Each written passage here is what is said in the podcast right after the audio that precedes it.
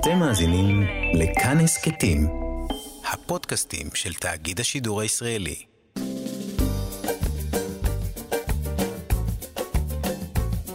שישים החדש, עם איציק יושע. לחיות בגיל השלישי.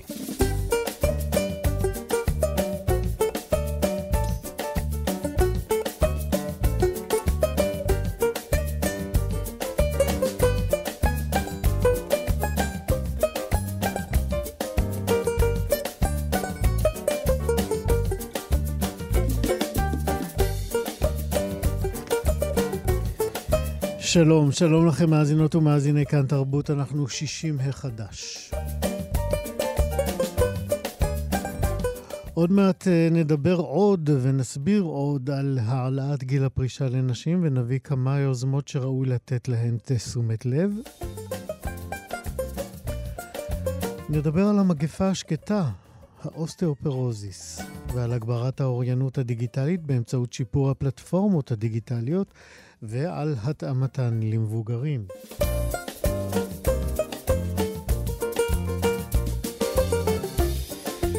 וגם אה, נציין כאן יום הולדת לאחת מהזמרות הנפלאות שלנו, עדנה גורן, ומכיוון שכך כל השירים בתוכנית יהיו שיריה שלה של עדנה גורן. בצוות שירי כץ, עורכת משנה עירה וקסלר בהפקה, מיכאל אולשוונג הוא טכנאי השידור, אני איציק יושע איתכם עד 12. 60 החדש. מה לא נאמר על העלאת אה, גיל הפרישה לנשים, ובכל זאת המתווה החדש שכה מדברים עליו אה, לא לגמרי מבשר טובות אה, לנשים במקצועות שוחקים למשל. אה, עורכת הדין נעמי לנדאו היא שמתמחה בדיני עבודה, ועל פי עמדתה הגיעה העת להפריד לגמרי בין קבלת זכויות אה, פנסיוניות לבין גיל הפרישה. היא גם תוהה למה חייבים לקבוע מועד פרישה אחיד באופן גורף ושרירותי, ולא להתאים אותו למצבם של כל פורש או פורשת מהעבודה שיוצאים לגמלאות. שלום לעורכת הדין נעמי לנדאו. שלום וברכה, איציק. בואי קודם, אה, ברשותך, נחזור אה, למתווה כמו ששרטטו אותו המנהיגים. כן, ודאי.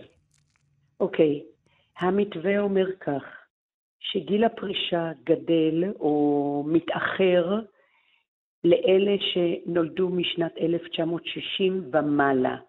זאת אומרת, זו שנולדה ב-1960 תצא לגיל פרישה או תהיה זכאית לקבל את התשואות של הפנסיה כשהיא תהיה בת 62 וארבעה חודשים. זו שנולדה ב-1961 תהיה זכאית ל-62 ושמונה חודשים, ובשנה, וזו שב-1962 תהיה רק זכאית כשהיא תהיה בת 63. זאת אומרת, למשך 11 שנים, לאט לאט, במרחקים של ארבעה חודשים מאחרים את גיל הפרישה. ובואו נצא מנקודת הנחה כזו, שנשים הן עובדות במגוון של מקצועות, אבל יש מקצועות שוחקים, בין אם זה אה, מורה, בין אם זה גננת או סייעת לגננת, בין אם זה עובדת ניקיון, כל המקצועות האלה, או עובדת בתעשייה, כל המקצועות האלה הם מקצועות שוחקים. ומה שנצבר לאותה אישה לא יאפשר, לאפשר לה לחיות ברווחה בעת יציאתה לפנסיה, ואפילו אם זה תהיה, יהיה איחור של אה, חצי שנה, שנה או שנתיים. מה גם הכוחות הנפשיים שלה והפיזיים שלה להמשיך לעבוד בעבודה השוחקת הזו, אה, מתבלים. משכך, יפטרו אותה לפני הגיעה לגיל פרישה. ואוי לנו ואבוי לנו לאותן נשים שתמצאנה את עצמם בגיל 59, 58, ללא אפשרות מציאת מקום עבודה אחר, כי גם היום לא מקבלים אנשים בני 50 בכלל, אז זה בוודאי אה, אלה שמתקרבות לגיל הפרישה. ויהיה לנו דור חדש כמו שאתה קורא להם, הגיל ה-60 החדש, עניות. אלה, ולכן אני אומרת, לא הגיל הוא הקובע את גיל הפרישה, אלא המצב הקוגנטי, המצב הבריאותי, המצב הנפשי, ואלו שעוסקות ב, אה, במקצועות שוחקים, להכין אותם ולהכשיר אותם במשך זמן רב למקצוע חדש, והן תוכלנה להמשיך לעבוד כמו חדשות.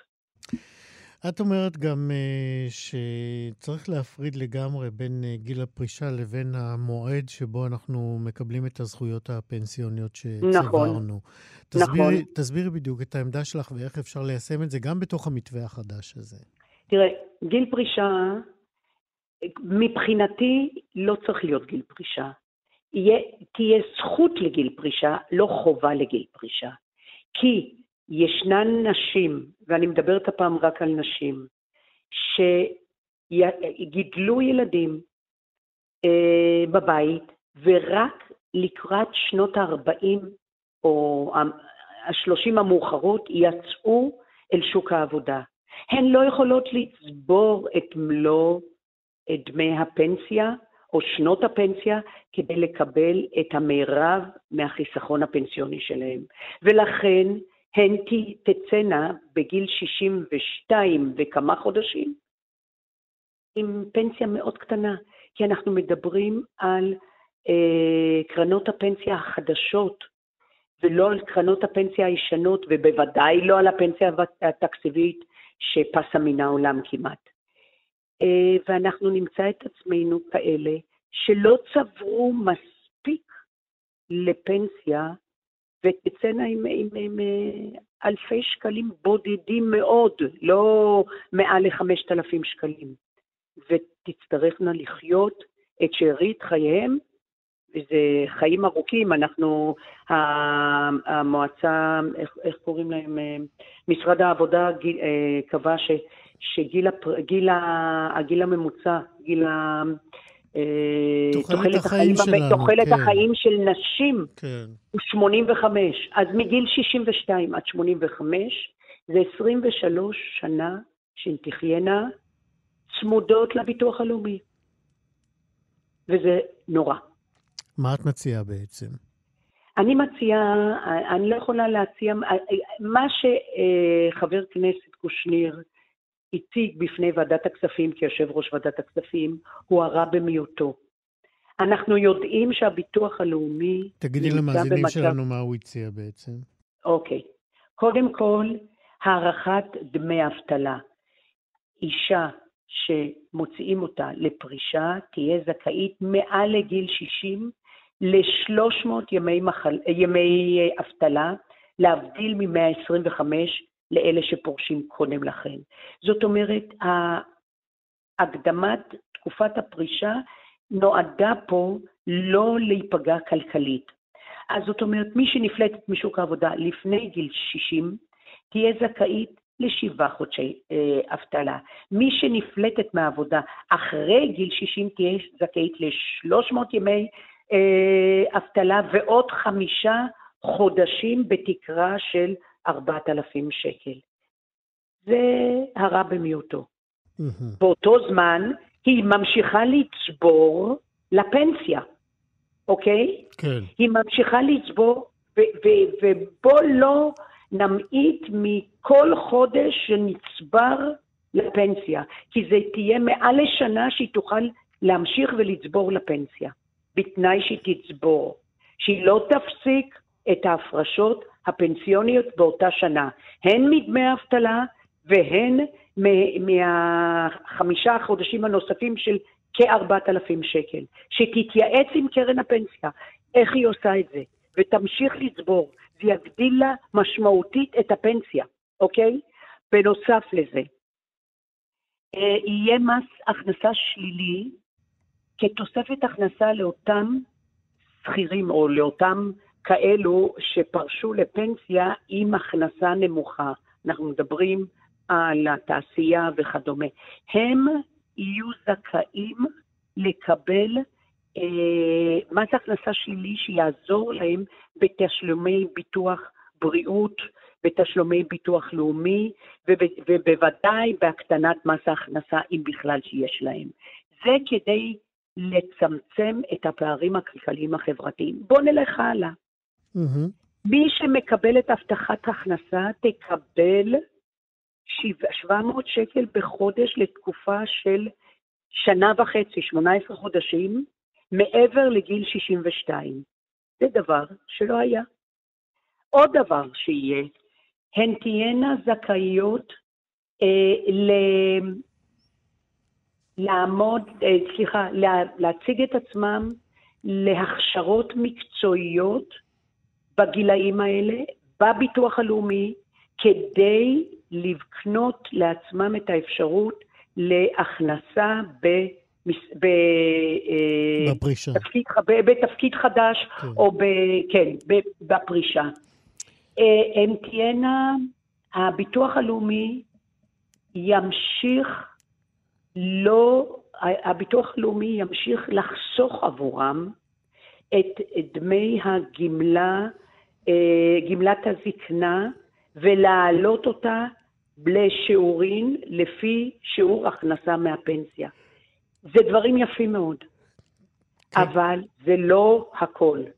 מה שאני מציעה, אולי פעם אחת אנחנו נתעשת, ואנחנו נחליט, אנחנו, האזרחים, mm-hmm. שחשוב לנו שמגיל 50 אנשים, יום אחד בשבוע, מעסיק יקדיש להכשרת עובדים למשרות הבאות. זאת אומרת, לתפקידים חדשים. את מדברת על המודל הגרמני? נכון, בדיוק. אוקיי. Okay. מודל גרמני שהוכיח את עצמו, ושהוא נפלא. ממש ככה. אז בואי נספר שבאמת אה, בגרמניה אה, נהוג שעובדים אה, ותיקים שמתקרבים למועד הפרישה, בשנים האחרונות שלהם הם מפחיתים את שעות העבודה שלהם בהדרגה. נכון. נכון. ובמקביל המעסיק מכשיר לאותם תפקידים עובדים חדשים. חדשים. כן. והם מופנים לתפקידים אחרים, קלים יותר, שמשיקים ל... ל, ל לעבודתם הקודמת ושאיננה, ב... שאיננה דורשת פעילות פיזית. כן. כמובן שאנחנו לא יכולים לדבר על אלה שאיבדו את uh, כושר העבודה שלהם. שזה... וכושר עבודה אפשר לאבד גם בגיל 40. נכון. שה... זה לא קשור לעניין. המהלך ההדרגתי הזה הוא מצד אחד באמת מקל על מי שעומד uh, לפרוש, אבל, uh, אבל גם מחזק את, ה... את האמון ב... בעובדים ותיקים. זאת אומרת... אמת. כן. אמת, בוא, האם אם מותר לי, איציק? בוודאי. אין דבר יותר נפלא מעובד ותיק.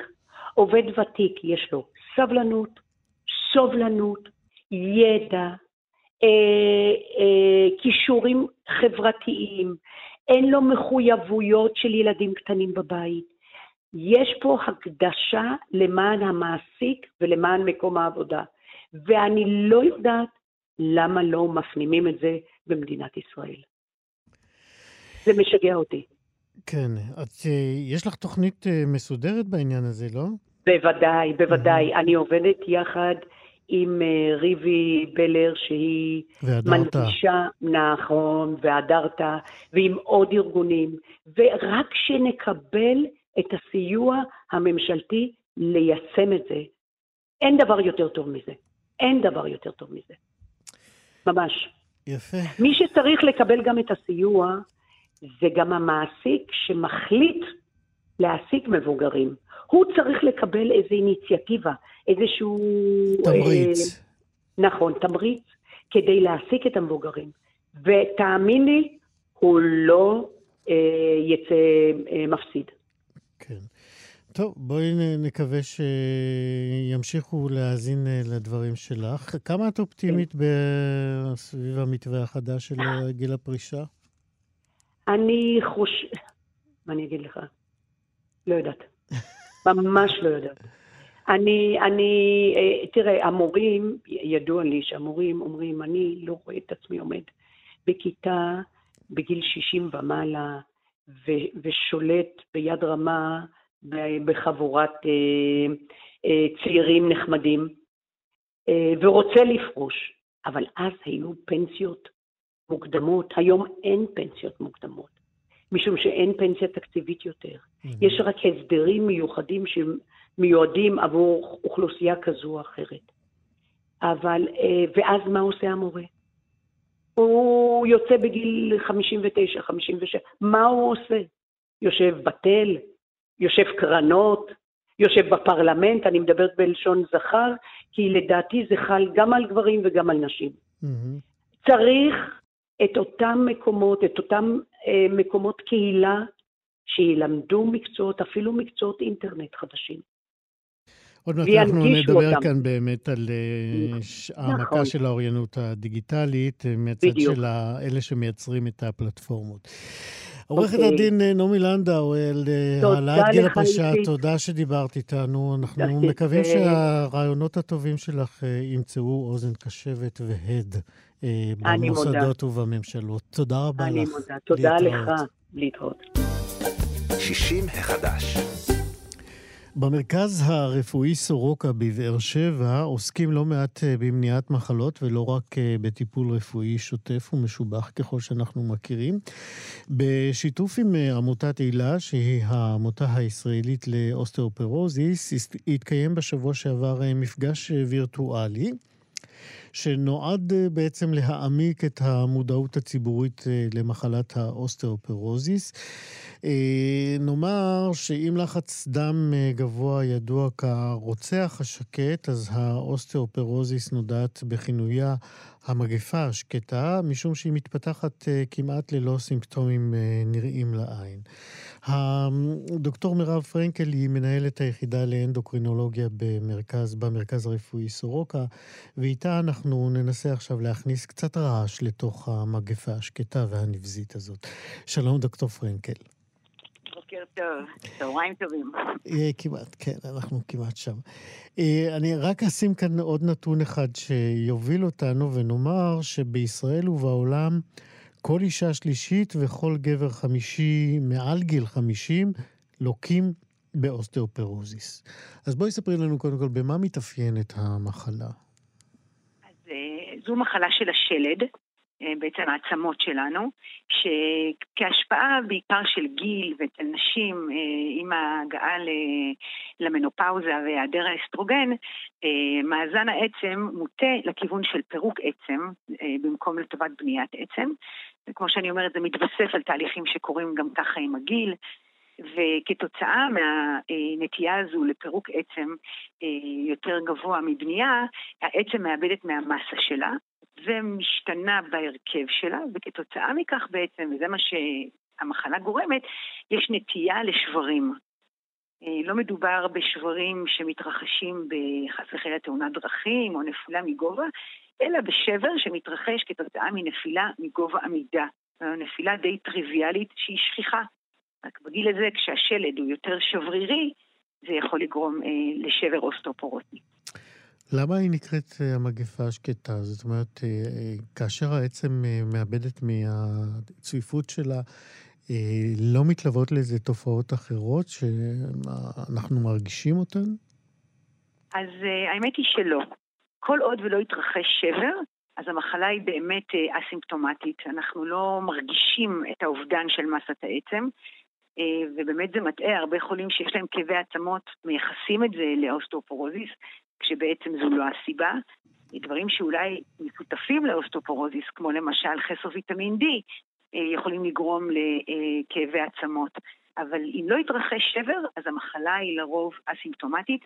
לפעמים, לפעמים, כתוצאה ממספר שברים בחוליות, יכולה להופיע עקמת, שזה יכול להיות רמז עקיף למחלה, או באנשים מבוגרים, הרבה פעמים שמים לב לירידה בגובה, וגם זה יכול להיות תוצאה של שברים בחוליות, למרות שיש גם סיבות אחרות שאינן שברים לירידה בגובה בגיל המבוגר.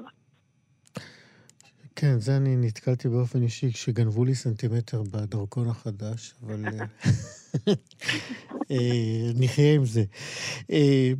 אה, אני, דיברנו על כך באמת שבגלל שהסימפטומים הם חשאיים כאלה, מה עושים בכל זאת אתם, אנשי המקצוע, כדי שהמחלה הזאת לא תהיה בתת-אבחון? אז זאת שאלה מצוינת. למעשה כבר כמה עשרות שנים שקיימת בדיקת סקר שאנחנו מבצעים אותה, היא מומלצת על ידי כל ארגוני הבריאות בעולם ובארץ, ולשמחתנו גם כמובן קיימת בסל הבריאות בישראל, וזו בדיקת הדמיה שנקראת צפיפות עצם. אה, היא משתמשת בקרני X כמו שהם משתמשים בשביל צילום חזה, למרות שמדובר במכשיר מיוחד, אה, בלי הרבה קרינה. והמכשיר הזה בעצם מכמת את כמות המינרל בעצם ומשכלל אותה בכמה היא נמוכה לעומת מה שהיא צריכה להיות במקסימום שלה בגיל צעיר, לרוב בנשים. וככל שהמסת עצם יותר נמוכה וסטיות התקן לעומת גיל צעיר הן יותר נמוכות, הסיכון לשבר עולה. ובגלל שהוכח הקשר הזה בין צפיפות עצם נמוכה לעלייה בהיערות של שברים, אנחנו בעצם משתמשים בבדיקה הזו כבדיקת סקר להבחנה של המחלה, במטרה בעצם לטפל במי שנמצא בסיכון הכי גבוה עוד לפני הופעת השבר. איך מטפלים? אז קודם כל, כמו בכל דבר, מניעה זה דבר מאוד חשוב והרגלי חיים נכונים. צריכים לזכור ששבר אוסטופורוטי בדרך כלל לא מתרחש בלי נפילה. אז מניעת נפילות זה דבר מאוד חשוב, אה, אם על ידי כמובן התאמת הבית, שלא יהיו אה, חפצים להיתקל בהם בדרך לשירותים בלילה, ושלא יהיו שטיחים שזזים בקלות ויכולים לגרום לנו, או בולטים על הקרקע שניתקל בהם. אה, פעילות גופנית סדירה שמחזקת שרירים היא מאוד חשובה במניעת נפילות, וגם אם כבר נופלים, אז התגובה של הגוף של אדם שמבצע פעילות גופנית סדירה היא הרבה יותר טובה ופחות סיכוי שהוא ישבור כשהוא נופל. תזונה שמכילה אה, הרבה אה, מקורות לסידן, שזה בעיקר מוצרי חלב, אה, שמירה על רמת ויטמין D תקינה, כמובן לא לעשן, עישון מזיק לשלד, אז זה המניעה. זאת אומרת שבטיפול בעצם בתופעות של המחלה הזאת, הם צריכים יותר מרופא מומחה אחד, כי יש כאן רופא עצמות, תזונאית אולי, או תזונאי, איזה עוד בעלי מקצוע צריכים... אז נגיד נגיד שאם קרה הדבר הלא נעים וכמובן התרחש שבר, כי השברים השכיחים באוסטופורוזיס, המוקדמים ביותר זה שברים באמה, אחר כך מופיעים שברי חוליה, ובסוף, בגיל המבוגר ביותר, שברי צוואר ירך, אז כמובן שנמצאים בתמונה האורתופדים, אה, אם צריך לתקן את השבר. אה, נמצאים בזה רופאי השיקום, שרואים את החולים, ככל שהשבר הוא יותר משמעותי, אז גם נדרשת אחר כך אה, דרגה של התערבות של פיזיותרפיה וריפוי בעיסוק כדי להחזיר את האדם לתפקוד שהיה לו לפני השבר, ולא תמיד זה קורה כחזרה לתפקוד מלא. וכמובן, בהקשר של הטיפול התרופתי נמצאים גם רופאי המשפחה כקו ראשון, הם מאוד חשובים, ובמקרים היותר מורכבים, האנדוקרינולוגים, אה, שבעצם אה, הם אולי מבחינת הניסיון והמומחיות, אה, המומחים העיקריים לטיפול תרופתי ובאוסטאופורוזיס. נדבר אולי בשתי מילים על התרופות, mm-hmm. שהתרופות האלה, שוב, לשמחתנו, רובם הגדול נמצאות בסל הבריאות. הקו הראשון לטיפול תרופות שמונעות פירוק עצם, שהוכחו כיעילות גם בשיפור צפיפות העצם ובעיקר במניעת שברים, שזה מה שאנחנו רוצים. ויש לנו קו שני של תרופות, זה תרופות שבונות עצם, אה, וגם הם הוכחו כיעילות בשיפור צפיפות העצם ובמניעת שברים.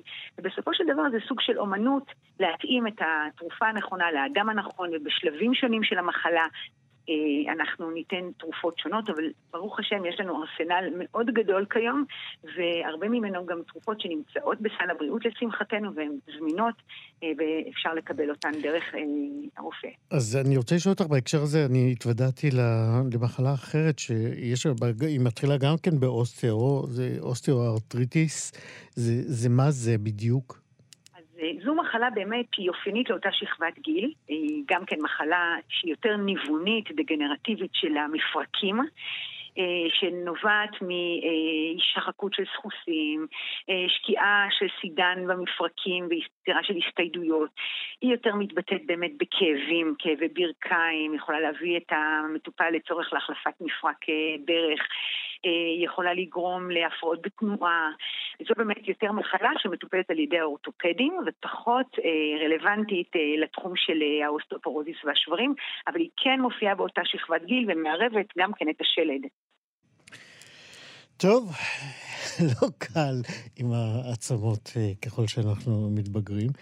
הדוקטור אה, מירב פרנקל, תודה רבה שדיברת איתנו, נקווה שלא נצטרך אותך. בשמחה, יום נעים. להתראות. 60 החדש. מטה המיזם הלאומי ישראל דיגיטלית וג'וינט אשל משיקים בימים האלה אה, מדריך להגברת השימושים במוצרים דיגיטליים בקרב בני 65 אה, פלוס. המדריך הזה מיועד אה, לאנשי דיגיטל, אה, לאלה שמעצבים בעצם את חוויית המשתמש שלנו, למנהלי המוצרים הדיגיטליים ולמנהלי אתרים של חברות ומקומות שאנחנו גולשים אליהם כדי לעשות בהם שימוש לחיינו היומיומיים והמקצועיים. המטרה של המדריך היא בעצם אה, להקנות את העקרונות והכלים שיסייעו למקבלי החלטות ולאנשי מקצוע בארגונים בכלל המגזרים, אה, לבנות ולפתח אה, בעצם אתרים ואפליקציות באופן כזה שיאפשר לאוכלוסייה מבוגרת שזקוקה להם, תאפשר להם, יתאפשר, תתאפשר להם בעצם חוויית משתמש נגישה וידידותית יותר. כלומר, אחרי שהבאנו את הקשישים לשימוש בפלטפורמות הדיגיטליות, וייצרנו אצל רבים אה, יותר ויותר אה, אוריינויות דיגיטליות, אז יש מקום עכשיו גם להתאים את אותן פלטפורמות לצרכים של אותם מבוגרים, כי הם קצת שונים. המדריך הזה נוצר בין היתר כחלק מהפקת לקחים על שימוש של אנשים מבוגרים באמצעים הדיגיטליים האלה. למשל, הבחינו שאנשי המיזם הזה הבחינו שבעובדה שחלק גדול מאתרי האינטרנט ו... אה, ומהאפליקציות הקיימים היום לא כל כך מותאמים לבני 65 אה, פלוס, בגלל אה, פערים שקיימים אצל חלקם בשליטה באוריינות הדיגיטלית. עוד מעט אנחנו נסביר על זה יותר. הדוקטור מיכל הלפרין בן צבי היא מומחית בפסיכולוגיה של הזקנה ומנהלת פיתוח ידע במיזם לקידום אה, אוריינות אה, דיגיטלית בג'וינט אשל, והיא האורחת שלנו עכשיו. שלום, דוקטור הלפרין. שלום וברכה, כיף להיות פה.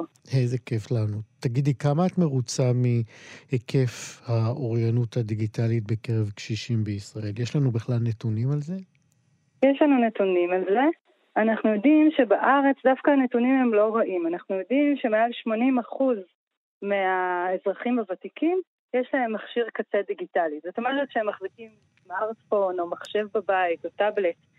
אבל באמת כשאנחנו מסתכלים על השימושים, אנחנו יודעים שבהמון שימושים שהם חשובים, כמו להזמין תור לקופת חולים, או להשתמש באפליקציה של הבנק להפסיד צ'קים לדוגמה, אז אנחנו יודעים שדווקא כשאנחנו מסתכלים על השימושים האלה, אז הנתונים כבר יורדים, ואנחנו יודעים ש-40% אה, מתוכם לא עושים את השימושים המרביים, מה שנקרא. ו- כן.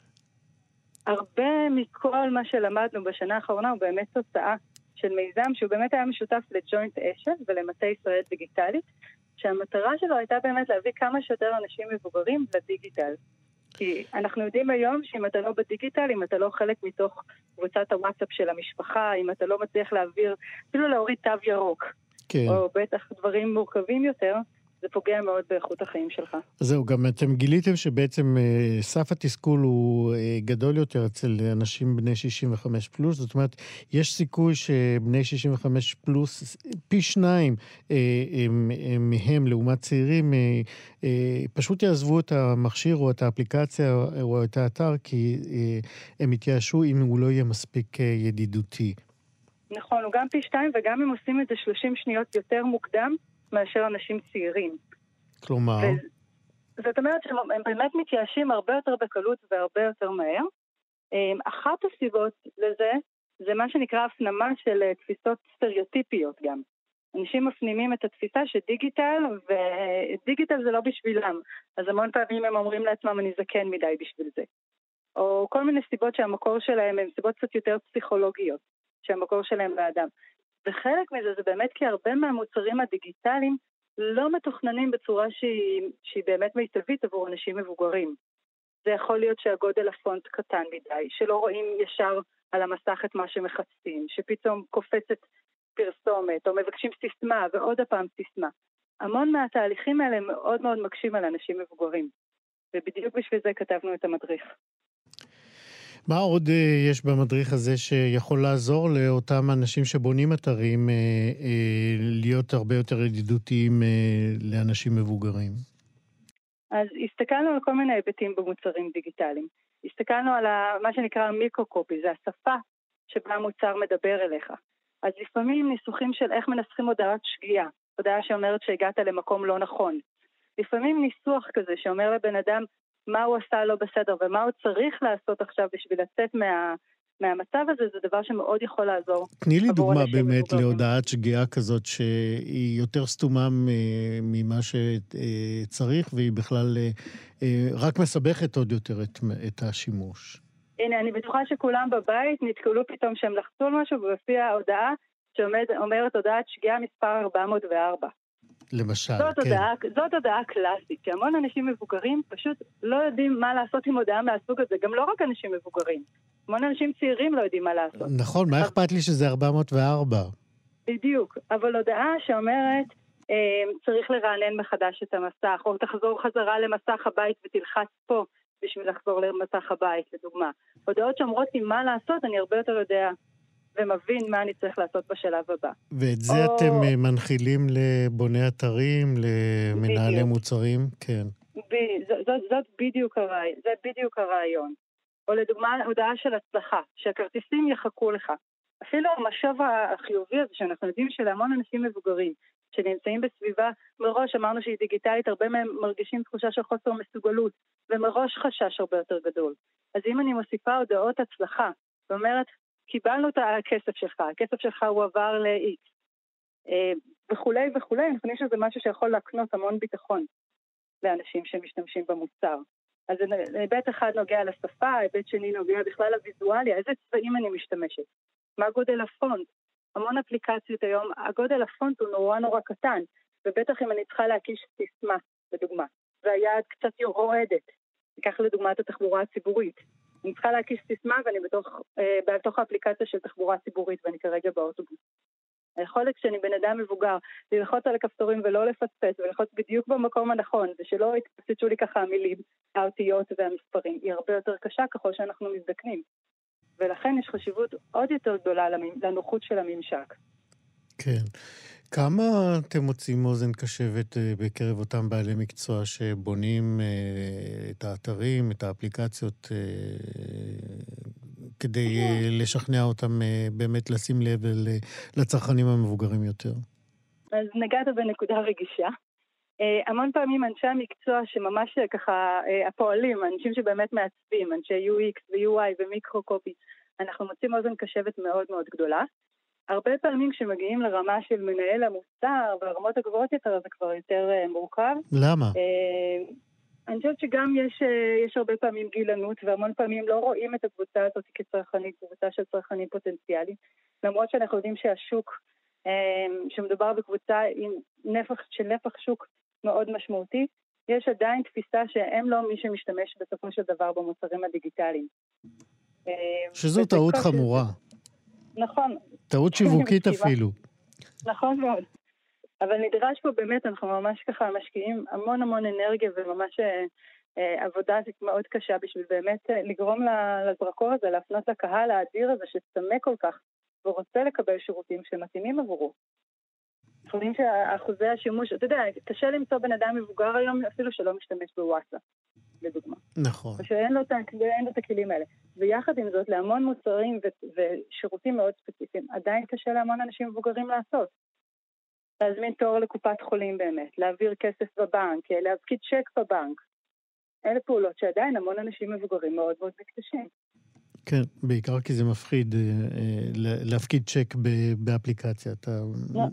אם, אם באמת אין את אותם חיוויים שדיברת עליהם עכשיו, אז אה, אתה תמיד מרגיש שאתה מהלך באפלה, ומי יודע לאן הלך הצ'ק שלך. נכון. ואם בכלל מישהו ראה אותו. המון, המון אנשים מרגישים שהם עושים הזמנה והם לא בטוחים אם קיבלו את ההזמנה שלהם, לא קיבלו, איפה נמצאת ההזמנה. זה בהזמנות, בטח בצ'קים וכו'. כן, הדוקטור מיכל אלפרין בן צבי, לסיום, אה, מה, מה לדעתך, אה, איך, איך תראה תמונת האוריינות הדיגיטלית בחמש, שש, שבע שנים הקרובות? אז אני אגיד משהו אופטימי, אנחנו יודעים שאחוזי, שלאט לאט יש יותר ויותר אוריינות דיגיטלית, ו, ובאמת הפער לאט לאט הולך ומצטמצם. יודעים גם שיש יותר ויותר פיתוחים טכנולוגיים. עשר שנים, לפני עשר שנים אף אחד בקושי השתמש בווייז.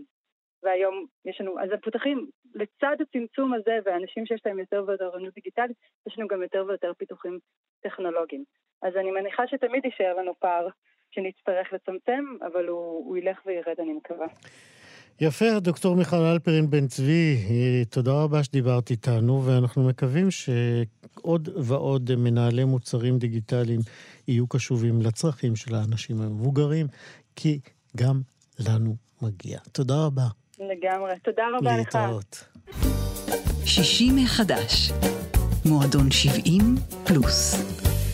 והבוקר במועדון הזה, מועדון 70 פלוס, אנחנו מציינים יום הולדת לאחת מגדולות הזמרות בישראל. אה, אין דרך אחרת לומר את זה, גדולות הזמרות. אה, יום הולדת ליתר דיוק יהיה מחר, אבל אה, מכיוון שזריזין מקדימין למצוות, אנחנו מציינים לה כבר היום. אם היא תרצה, היא תגלה לכם בדיוק באיזה יום הולדת מדובר. אנחנו רק נספר לכם שעדנה גורן נולדה כעדנה בדיחי, אבל היא הנחילה למוזיקה הישראלית אה, להיטים ענקיים כמו "הוא יהיה לי בעל" ששמענו עכשיו, מנדלבאום, השירים של סשה ארגוב, שזכו בפיה לביצועים יוצאי דופן ועשו אותם אה, ממש אה, נכסי צאן ברזל. שמענו את חלקם לאורך התוכנית הזאת. עדנה גורן היא גם uh, הייתה עדיין מחלוצות הזמרות הג'אז בישראל, ואולי אפשר לקרוא לה באמת האימא המייסדת של אה, זמרות הג'אז בישראל. Um, אז שמענו שירים שלה במהלך התוכנית, ושמענו עכשיו את אויה לי בעל, ואני שמח לומר עכשיו מזל טוב לעדנה גורן. תודה רבה, איציק, וואו. איזה כיף לשמוע ממך. איזה כיף לברך אותך בעוד יום הולדת. תודה, תודה רבה. אני אמרתי ש... אין לי בעיה לומר, אני בת 78. עד 120. את נראית בת 28. תודה רבה. כמה שיהיה, זה יהיה טוב. העיקר בבריאות. זה מה שחשוב, נכון? נכון. ספרי לנו מה קורה איתך בימים האלה. מה מה קורה איתי? אה, תודה לאל. בזכות בני שי, כשמו כן הוא, הוא שכנע אותי לעבור לגור לאשדוד. לאן? ומהרגע, אשדוד. אה, עברת לגור באשדוד. כן. על יד הים. פה, הוא גר פה, והוא שכנע אותי לעבור לגור. ואני לא כל כך, אני זוכרת בסגר הראשון, הוא אמר לי, אמרתי, נראה לך, אני אגור באשדוד, מה פתאום? בסגר השלישי הוא, הוא כבר אכן שכנע אותי, כי הוא כל פעם היה בא, בסגרים למיניהם, היה בא ודואג לי אה, על צרכיי, מביא לי דברים, וטורח מאשדוד כל הזמן. אמרתי, טוב, אני, אני חייבת לו את חיי גם. אז אה, לכן אני בשמחה רבה, כי פה המשפחה שלו, ועם הנכדים הצעירים שלי, וזה פשוט עונג מהרגע שכף רגלי דרכה בכניסה של הדירה, שאגב, הם שיפצו אותה, שי טרח למעלה משלושה שבועות, ושירי, כלתי המקסימה, הם טרחו ועבדו קשה, ועשו פשוט דירה מדהימה, שתענוג לגור בה. שקט, שלווה, אני גרתי בקצנלסון בגבעתיים. זה מכת המכות, עם הרעשים והנורא. אז ברוך שפטרני, ואני מאושרת כאן. ויום-יום ובוקר-בוקר כשאני מתעוררת, אני מודה, מודה לאלוהים. ואגב, אני חושבת שיש אלוהים אני מאמינה שיש אלוהים בזכות זה שבהופעה שהייתה לי לפני שבועיים, mm-hmm. שלא הרגשתי טוב. ואמרתי, אוי ואבוי לי, זה היה פסטיבל אה, ג'אז, פסטיבל ג'אז ובלוז, שזיו בן בדרך כלל פרגן במוזיאון תל אביב. Mm-hmm. ואז אנחנו היינו במופע עם אברהם פלדר ותזמורת קטנה, פעם לא הביג בן שלו, פשוט מדהים. והקהל, זה פשוט לא יאמן. אני פחדתי נורא, כי כתבו עליי כל מיני לפני כן וסופרלטיבים. אמרתי, אוי ואבוי לי, אני חייבת להצדיק את כל המחמאות והשבחים. ושור ענף, תודה לאל. באמת, הקהל קיבל אותי נפלא. מחיאות כפיים סוערות ושני הדרנים. ואני ממש אסירת תודה, אני הרי לא לוקחת שום דבר כמובן מאליו. ותודה, תודה לאל, אני מודה כל כך, ולקהל המופלא הזה. פשוט עונג צרוף. אז כן. זהו. אז זהו, אז, את, אז את ממשיכה להופיע, ואנחנו אה, שמחים נורא לשמוע את זה. ואמרת שזה אה, במחוזות האלה של הג'אז, שבעצם את החלוצה של המוסיקה הזאת אה, המושרת בארץ. אבל חייבים להזכיר גם שאת גם היית שם כשהפופ, הפופ-רוק הישראלי התחילו נכון. לצמוח, וכמובן גולת הכותרת היא מנדלבאום. כן, השיר הנצחי שמבקשים ממני בכל הזדמנות מבקשים ממני לשיר את השיר הזה. אז תספרי לנו קצת, כן. בזמנו, אני יודעת, היו כאלה ששנאו אותי בגלל השיר הזה. למה? לא יודעת. אמרו, מה, מה זה מנדלבאום? מי זה מנדלבאום? ועד שהחלטתי לשאול את יורם תהרב. Mm-hmm. שאלתי אותו, יורם, בבקשה ממך, תסביר לי מה. אז הוא אומר לי, עדנה, ביקשו ממני לכתוב שיר על יורי גגארין, האסטרונאוט הראשון. הקוסמונאוט הרוסי. כן. כן. ואני לא כל כך הרגשתי שזה... אז החלטתי, מנדלבאום. זהו, וכך קרה עם השם הזה. ואתה יודע, זה פשוט, אה, באמת, השיר הזה הפך לשלאגר רציני מאוד בסופו של דבר. לגמרי. כן. עדנה גורן, מה נאחל לך כן. עוד? רק בריאות ובשורות טובות לכולנו. ונתראה כאן ביום הולדת שוב בשנה הבאה. תודה, תודה רבה, הייתי כל טוב. בריאות לכם, ותודה רבה רבה. כיף לדבר איתך, וניפרד כמובן עם הלהיט הנפלא הזה, מנדל, בעומד נגורן. תודה רבה, עד 120. תודה רבה. להתראות. להתראות. מנדלבאום, עדנה גורן, אה, לוקחים אותנו לסיום אה, שישי מחדש. תודה רבה מאוד אה, לכל הצוות. תודה רבה לשירי כץ, עורכת המשנה. תודה לעירה וקסלר בהפקה. יוג'י גבאי היה טכנאי השידור. אחרינו, מה שכרוך, מה יעשה לה, יובל אביבי. תודה רבה לכם שהייתם איתי. אני איציק יושע. נתראה כאן בקרוב. ביי ביי. Yeah! אתם מאזינים לכאן הסכתים, הפודקאסטים של תאגיד השידור הישראלי.